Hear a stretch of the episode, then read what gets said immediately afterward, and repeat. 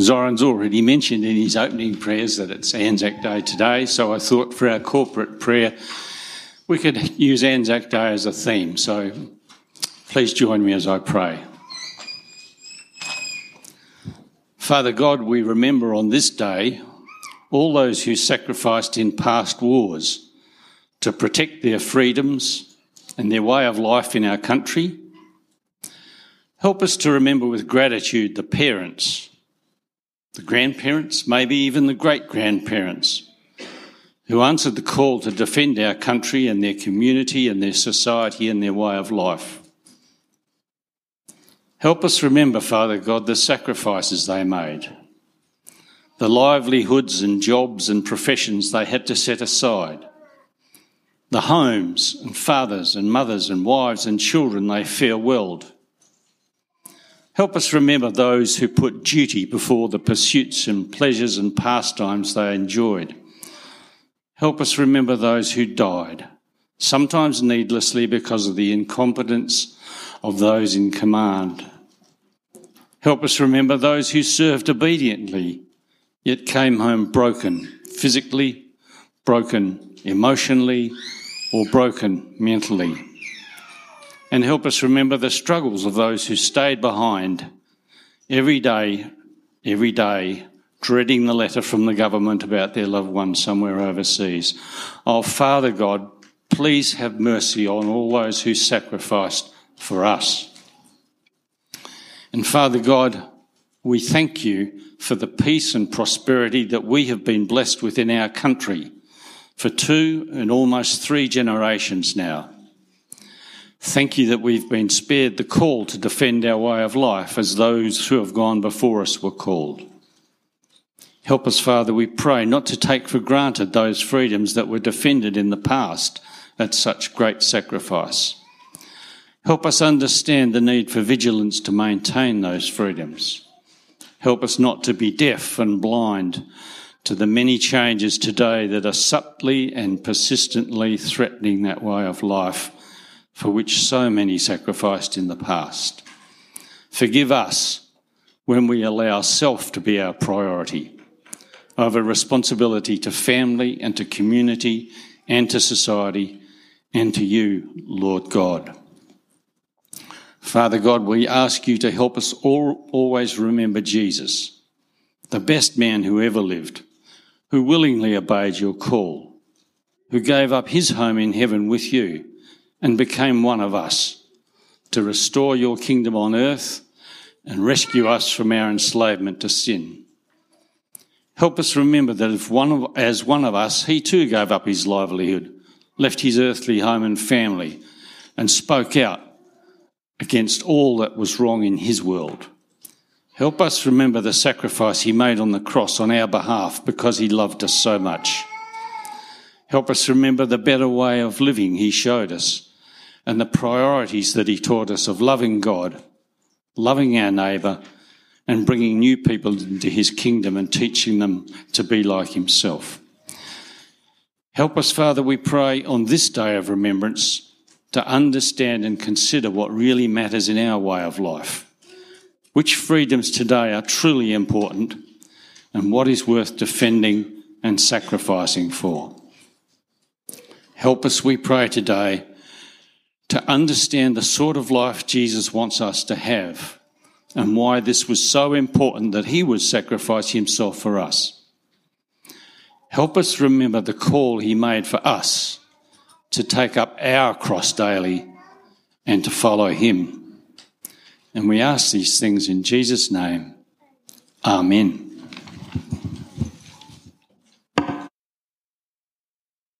I think you're up now.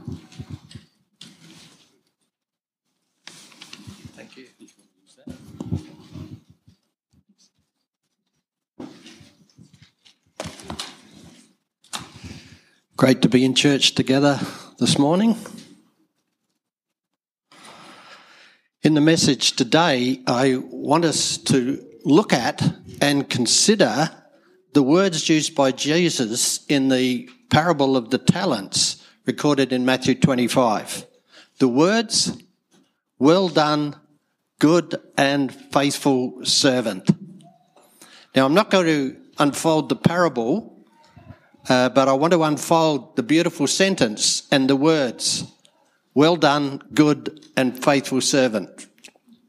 As Christians, I hope we receive these encouraging words from Jesus as we live, as our life on earth comes to a close, or if we're still alive when Jesus comes back again.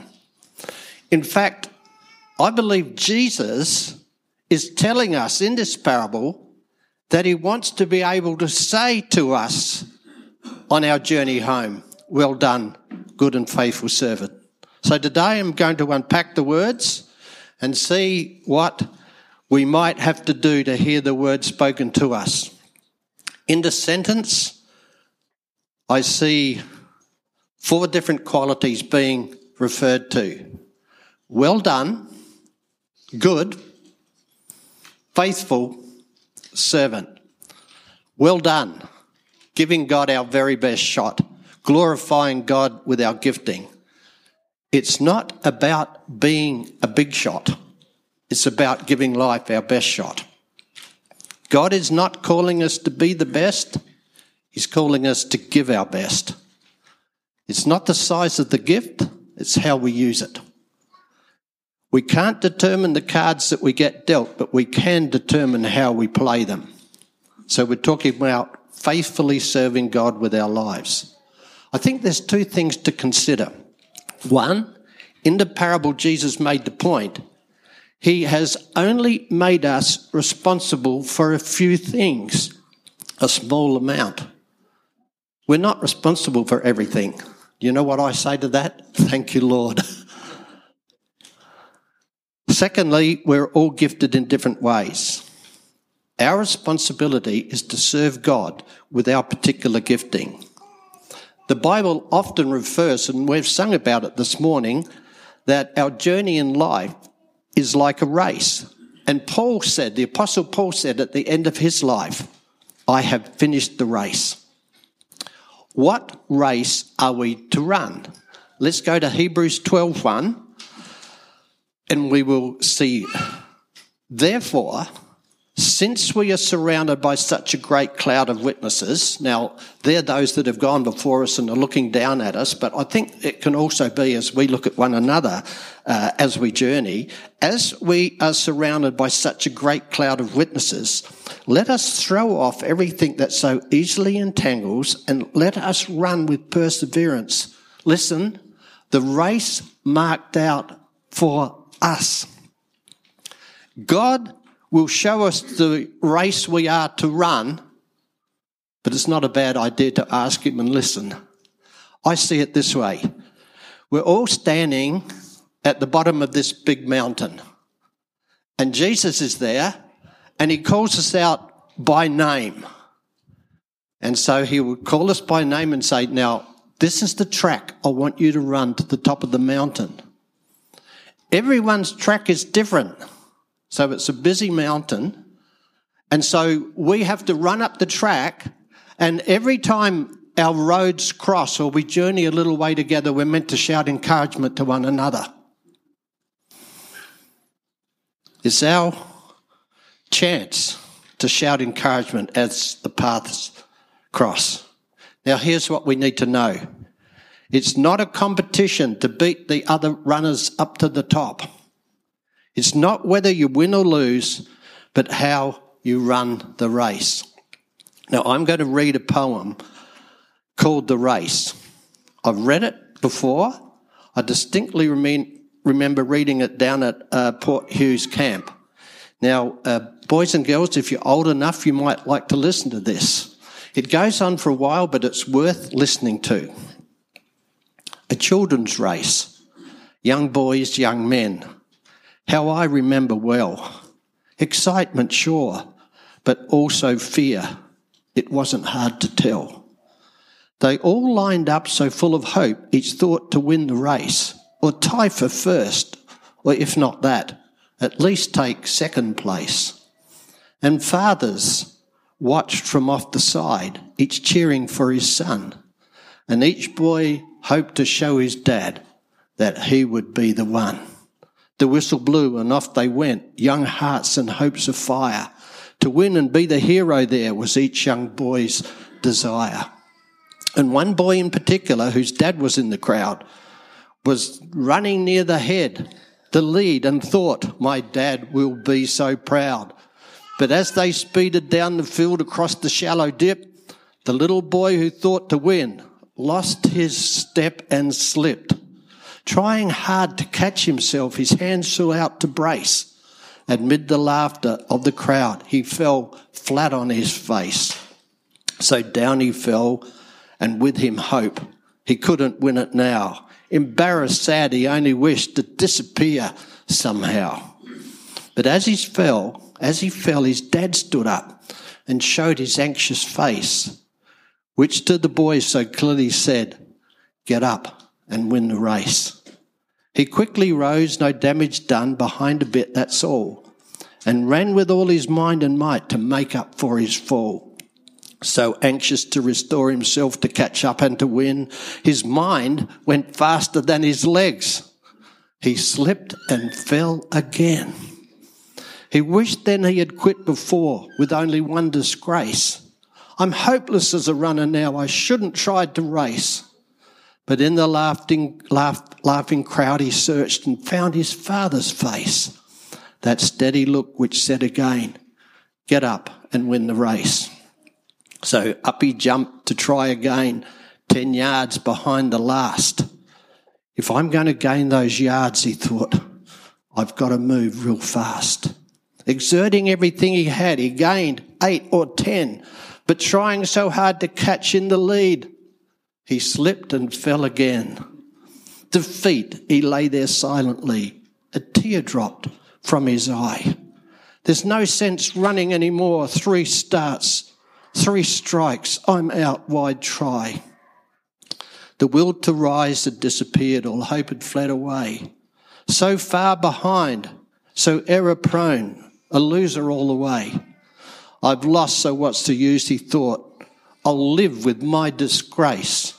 But then he thought about his dad, who soon he'd have to face. Get up, an echo sounded low. Get up and take your place. You were not meant for failure here. Get up and win the race. With borrowed will, get up, he said. You haven't lost it all. For winning is no more than this to rise each time you fall. So up he rose to run once more, and with a new commit, he resolved that win or lose, at least he wouldn't quit. So far behind the others now, the most he'd ever been, still he gave it all he had and ran as though to win.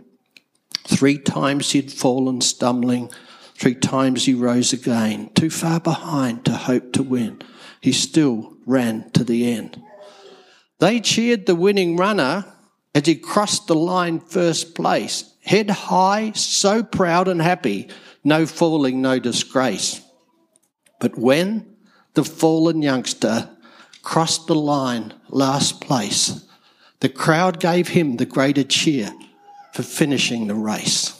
And even though he came in last, with head bowed low, unproud, you would have thought he'd won the race to listen to the crowd.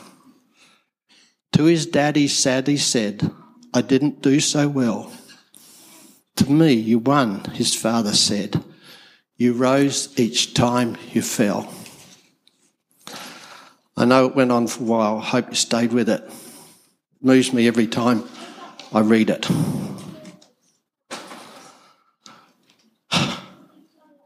It can be a long, hard climb to the top of the mountain.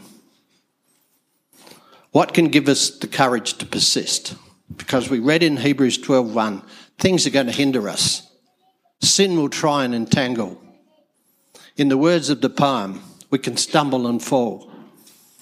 The motivation to persist, like in the poem, we have a father who is watching and shouting, Get up and win the race. Another way of saying or understanding this Back to Hebrews 12, 1, and then we're going on to 2. Therefore, since we are surrounded by such a great crowd of witnesses, let us throw off everything that hinders and the sin that so easily entangles, and let us run with perseverance the race marked out for us. Verse 2 What's the motivation? Let us fix our eyes on Jesus, the author and perfecter of our faith. We now get on to good. What does good mean? Well, I checked it in the dictionary. It simply means upright, righteous, kind, fair, beautiful, pleasant, gracious, faithful, pleasing, beneficial, loving. Who qualifies? Perhaps only God. Jesus, in fact, said, No one is good except God. Psalm 105, the Lord is good and his love endures forever. Psalm 25, 8, good and upright is the Lord. Psalm 34, 8, taste and see the Lord is good. And you know, God and good go together. If you add one letter to the spelling of God, and that letter is O, you've got good. That's just my little. now, God wants to fill us with His goodness. Now, a good person is two things. A good person is good and does good. Good starts in the heart. It's not enough to keep the commandments, it's why we keep the commandments. Under law or under grace. Ephesians 6 6, do the will of God from the heart. 1 Timothy 1 5, love comes from a pure heart. So where do we get this pure love from? Romans 5 5, God wants to pour his love into our hearts by the Holy Spirit. It's safe to say he wants to pour his goodness into our hearts. It starts with God, but we do have a responsibility. We're told to be holy in all we do. So holy means be set apart. We need to set apart our living for God. In Titus 2:12, I love this scripture. It says, "Say no to ungodliness and worldly passion." Yeah, they come our way, but we say no when they come our way. The motivation for this is in Titus, for the grace of God that brings salvation has appeared.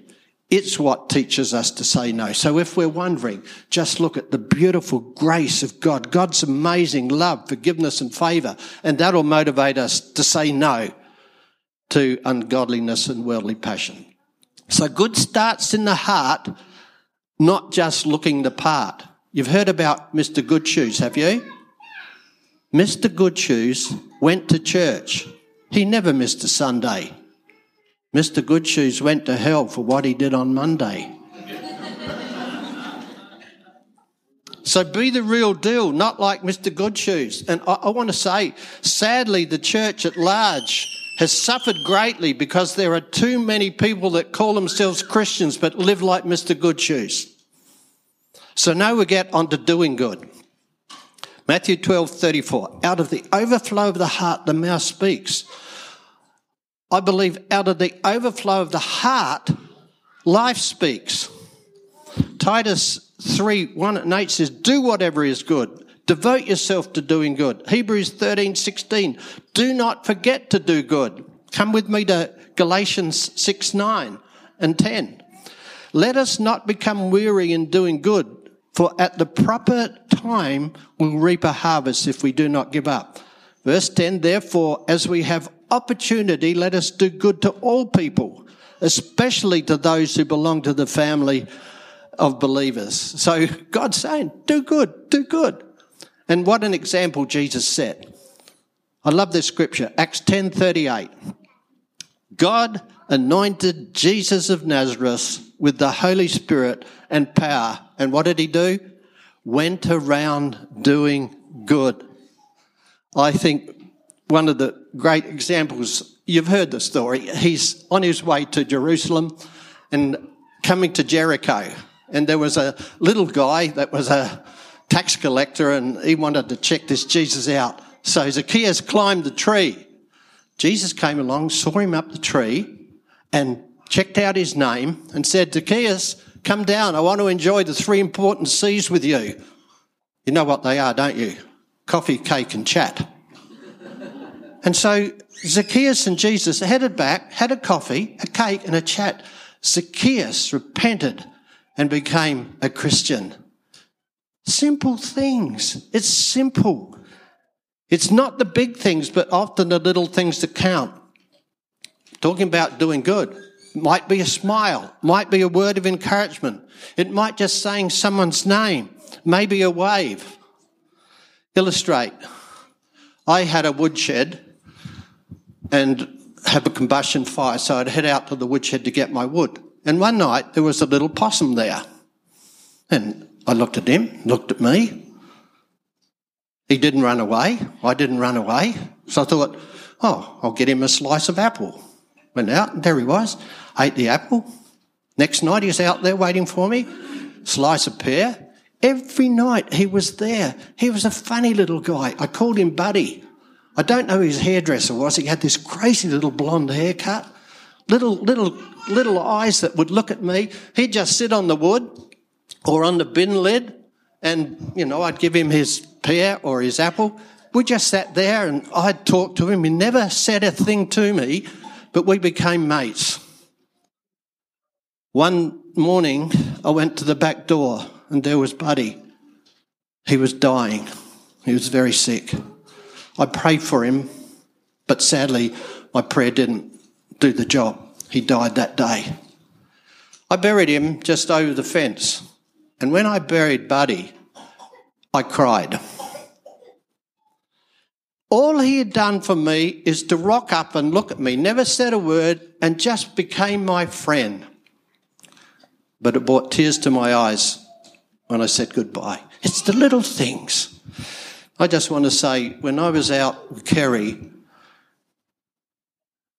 in the school program with the kids two weeks ago, it was time for us to head out onto the grass. And a little girl, she might be here today, I know who she is, she came up to me with a beautiful little face and said, Could I hold your hand when we go out to play?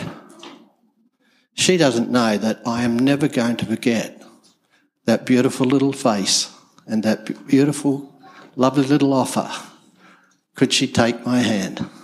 It's the little things. Yes, be good, do good, but remember, it's often the little things that count.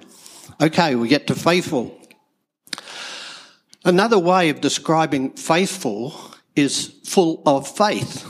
The Bible itself is full of faith. The words faith, faithful, faithfulness are written over 500 times in the Bible. What is faith? Well, faith recognizes who God is, who Jesus is, and reaches out to him. See, faith connects us with to, with and to the person and power and purpose. Listen to that again. Faith connects us to the person, the power, and the purpose of Jesus, of God. I describe it this way. It's like the string that connects the person and the kite that enables the kite to fly. So God is the person, we're the kite, faith is the string that connects us to God and enables us to fly. An example of what faith is, is found in the story. Another story you've heard, you've heard it so many times. It's the woman who had the bleeding issue and she'd had it for years, gone to a doctor's and she heard Jesus was in town. And so had a lot of other people. There was a crowd around Jesus. But she said to herself, her face said, if I can only touch his garment, I'm going to be healed. So as you know, she pushed through the crowd. She pushed through the crowd with determination, touched his garment, immediately was healed. Jesus said, who touched me? Because he felt power flow. She came to him and she bowed before him, trembling, and he said, Your faith has healed you. Go in peace. I want us to look at this. Her faith in Jesus motivated her to push through the crowd. Her faith connected her up with Jesus, and healing flowed into her body. Now, here's the question Did her faith heal her? My answer is no. Jesus' power, anointing healed her, but her faith, determination to put through the crowd and touch him, connected her up with Jesus' healing power.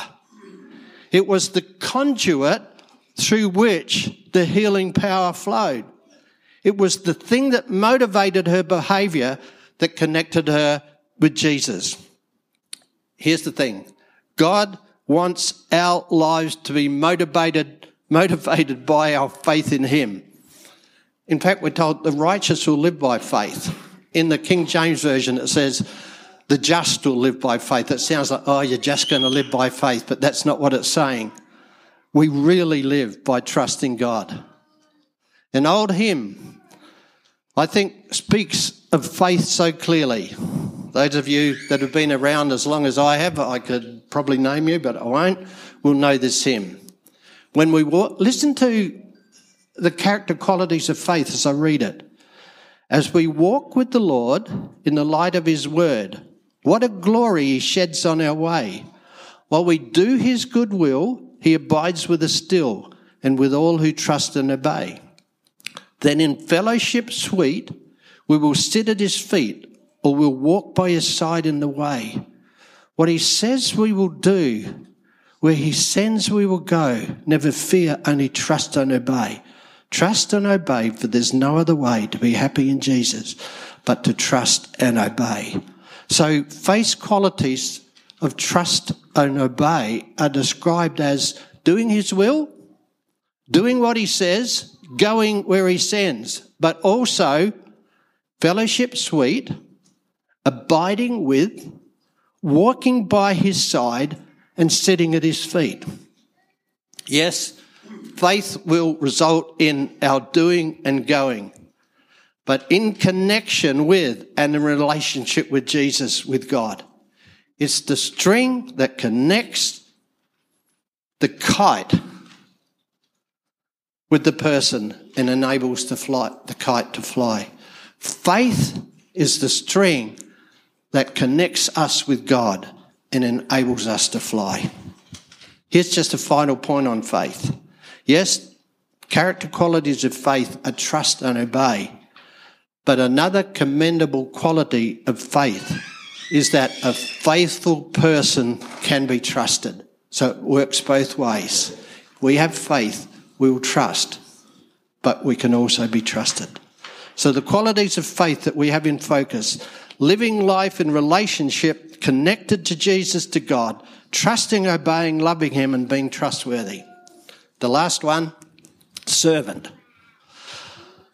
I mentioned that the word faith and faithful is written over 500 times in the Bible. Now, this one will surprise you.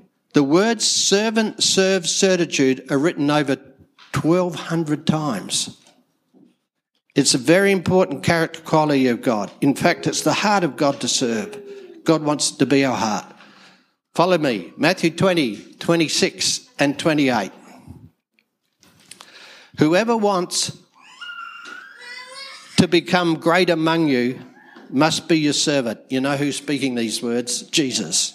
Just as the Son of Man did not come to be served, but to serve and to give his life as a ransom for many. Philippians 2, 5, 6, and 7.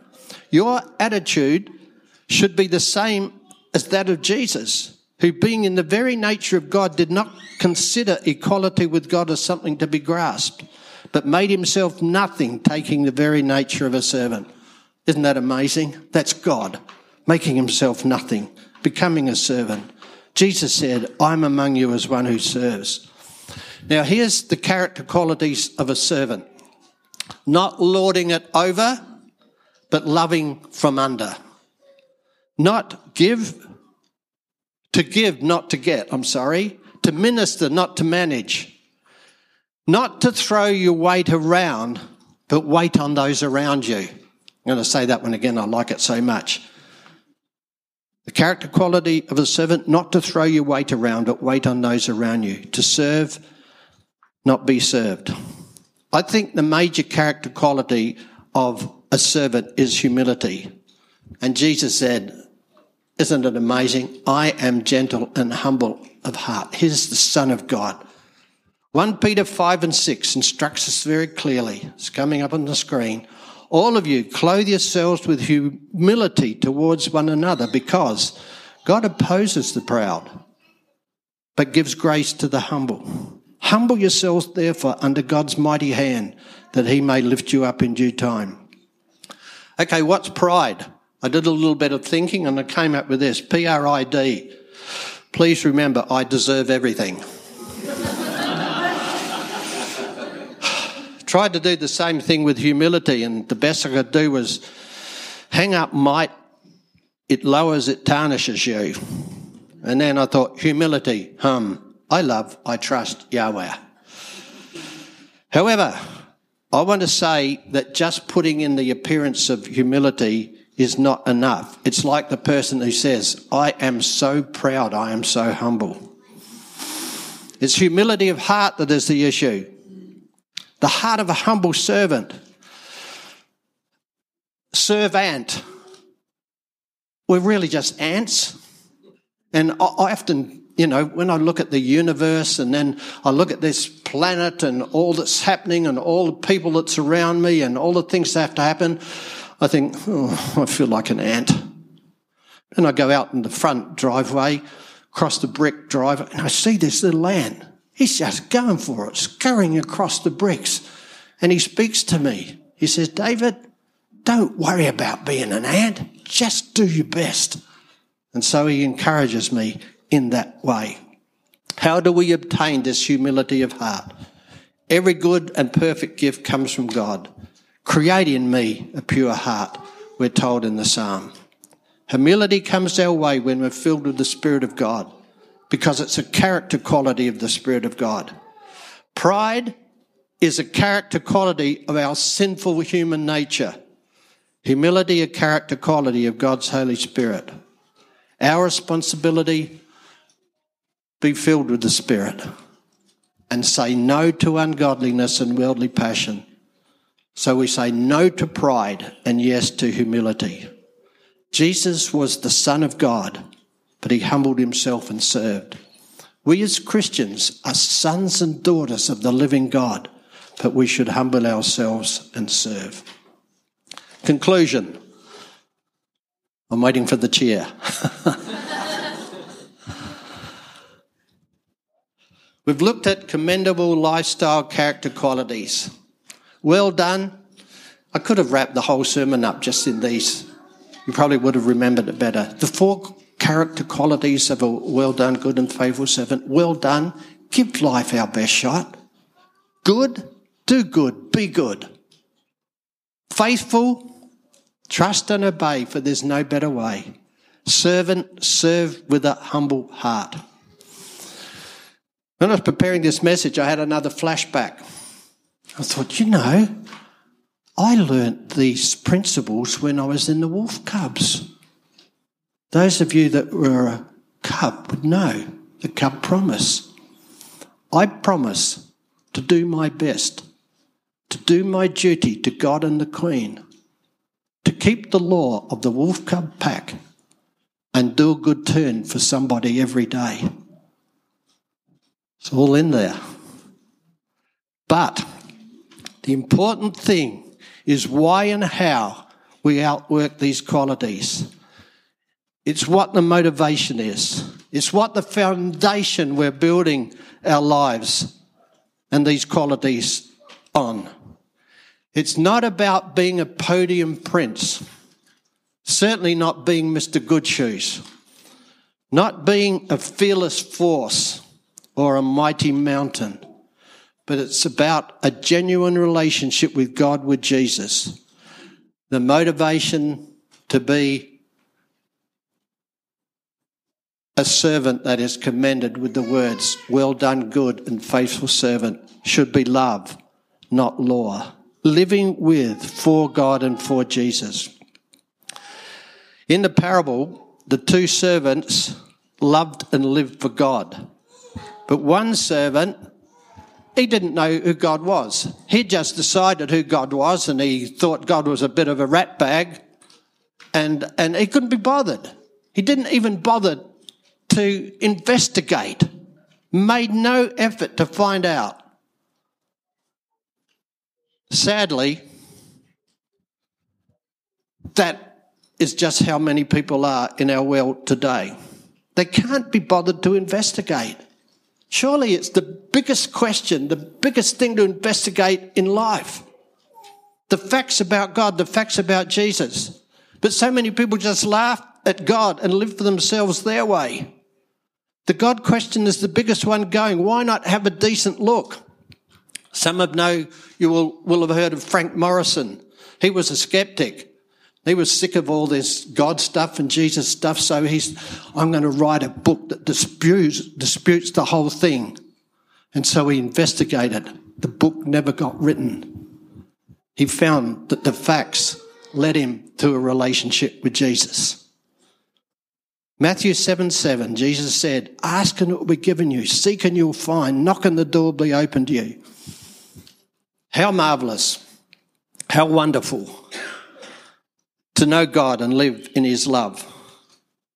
How marvelous, how wonderful to know Jesus as Saviour and friend. What a motivation to want to live a life with the qualities of well done, good, and faithful service. What a way to go. It's the life to live. And it leads to happiness in heaven that can touch us both now into the future. That's it. Thank you, Sam. Thank you, Dave, once again for uh, sharing with us. And I don't know about you, but every time Dave speaks, you come away with those little nuggets, those little sayings that are so unique and so special. So, Dave, we just want to say thank you for that. And uh, as as we come to the time of close, we're just reminded that you know, when Jesus ushers us into eternal glory and says, Well done, good and faithful servant, Jesus said, I'm going away to prepare a place for you, and in my Father's house there is many rooms. And we have an eternal home with him, all because of what he has done for us. So we're going to stand now and, and end our time together to singing of that. And as we do that, just remind I just encourage you to take in all that Dave has, has shared with us and to reflect on that as we sing. So let's stand together and sing.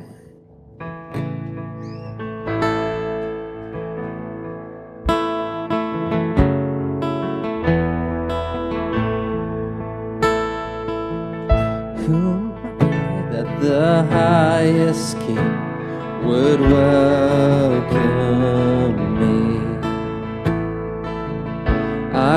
lost, but He brought me in.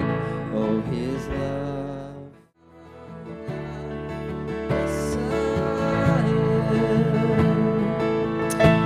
Oh, Father, we just thank you that you love us so much, that you call us chosen,